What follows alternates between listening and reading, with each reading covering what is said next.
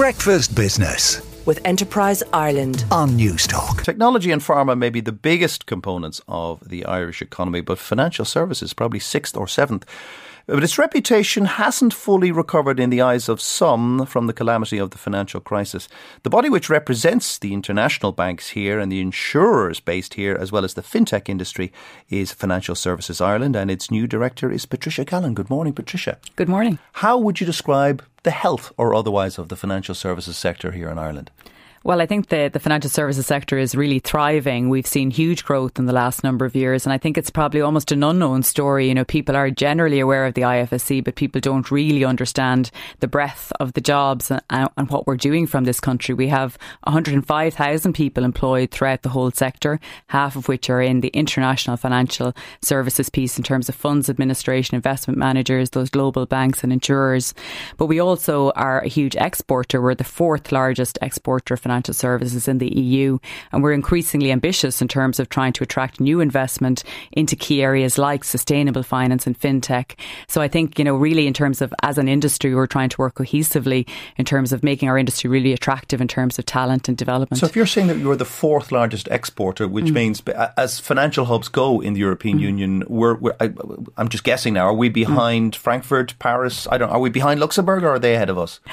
Uh, well, they're certainly in the mix, but I think uh, certainly we've seen a, a, Brexit bounce in terms of, of, of, people choosing to locate here within mm-hmm. the EU. Uh, but obviously, as well, we have a really good reputation in terms and there are of, international of banks who international banks who are, have, have, put people from London to us potentially. Yes, indeed. Yes, yes, they've uh, sought uh, authorisations here from our central bank in terms of, of financial services within the EU. Now, so the central mm. bank. Mm. Has a reputation out there of gold plating a lot of the rules, making it far tougher to set up here than other countries, for example, Luxembourg. And mm. I know that mm. Luxembourg kind of roll out the um, the red carpet in that respect. Um, are you leaning on the central bank? Say, come on, lads, you're making it difficult for us.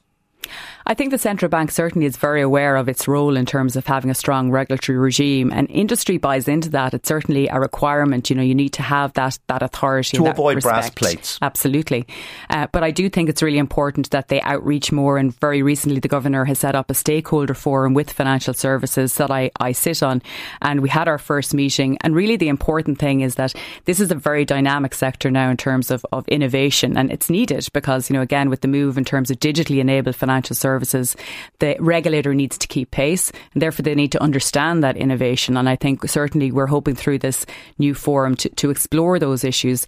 And then the other piece is just about being more efficient in terms of people, like in every walk of so life. they need to hire business. people in order to process these applications from your international insurers and fintechs and all that stuff. Because mm. you and I are both aware, uh, one of the most famous fintechs in this country, operating in this country, is Revolut, and they are operating under a Lithuanian IBAN because they didn't or couldn't or wouldn't, you know, meet the terms and conditions set by the central bank.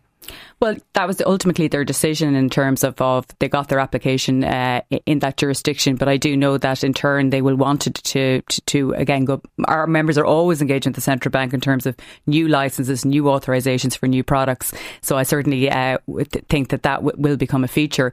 But what we really need is that when investors do choose to come and, and locate here, that they're they're greeted with a really experienced, uh, efficient process, so that they know exactly how long it's going to take them to get their authorization, their licenses.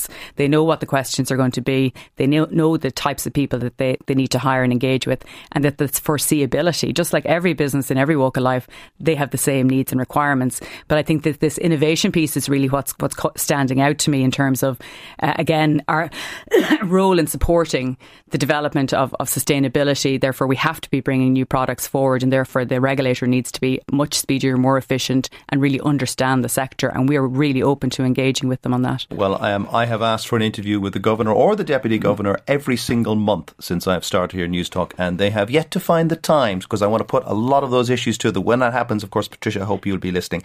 Um, hiring and retaining staff. It is a critical issue for everyone in, in, in, the economy. And I think certainly in terms of, of our sector, we've put a lot of investment into it, as has the government through our IFS SkillNet. And we're seeing increasingly, obviously, from the domestic banks, redundancies being announced. And what we're really looking to, to do through the IFS SkillNet in the next while is to retrain those workers, hopefully to take up other jobs. So people from branches, for example, in rural towns moving into funds administration in their locality, that that type of piece, but also really looking to the future in terms of investment in skills like AI. And we're developing the world's first ever course in sustainable finance compliance, which again, if we develop it here, and then it will be rolled out internationally. What, and is, very what good. is sustainable finance compliance? Well, it, it, everything in our sector is very heavily geared around compliance and ensuring consumer protection and what that uh, in terms of the program it's currently in development so I can't tell you exactly the answer just yet mm-hmm. but I think again we're just trying to keep pace with that and to ensure that we have people to hand who can develop new products in terms of you know again even in terms of, of assessment in terms of funds and people understand what they're investing into and then bringing new financial products to support other industries in the transition. Uh, and finally, very, very, very briefly, um, you talk about these very well paid jobs. They have to live somewhere. Housing mm. is getting really crazy here.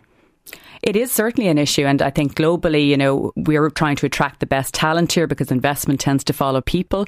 And I think, you know, certainly it is an issue that people are aware of in terms of quality of life issues generally. So it's in all our interest to resolve those issues uh, because it is certainly a, a, problem for, for every single sector and, and employees in every sector. So those um, 100,000 or so employees that you have here, they're not going to want to live in a one bedroom flat.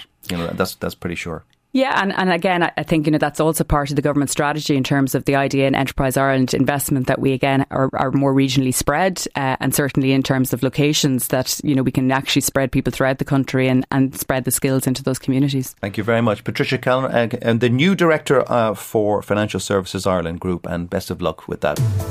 Breakfast Business with Enterprise Ireland on Newstalk.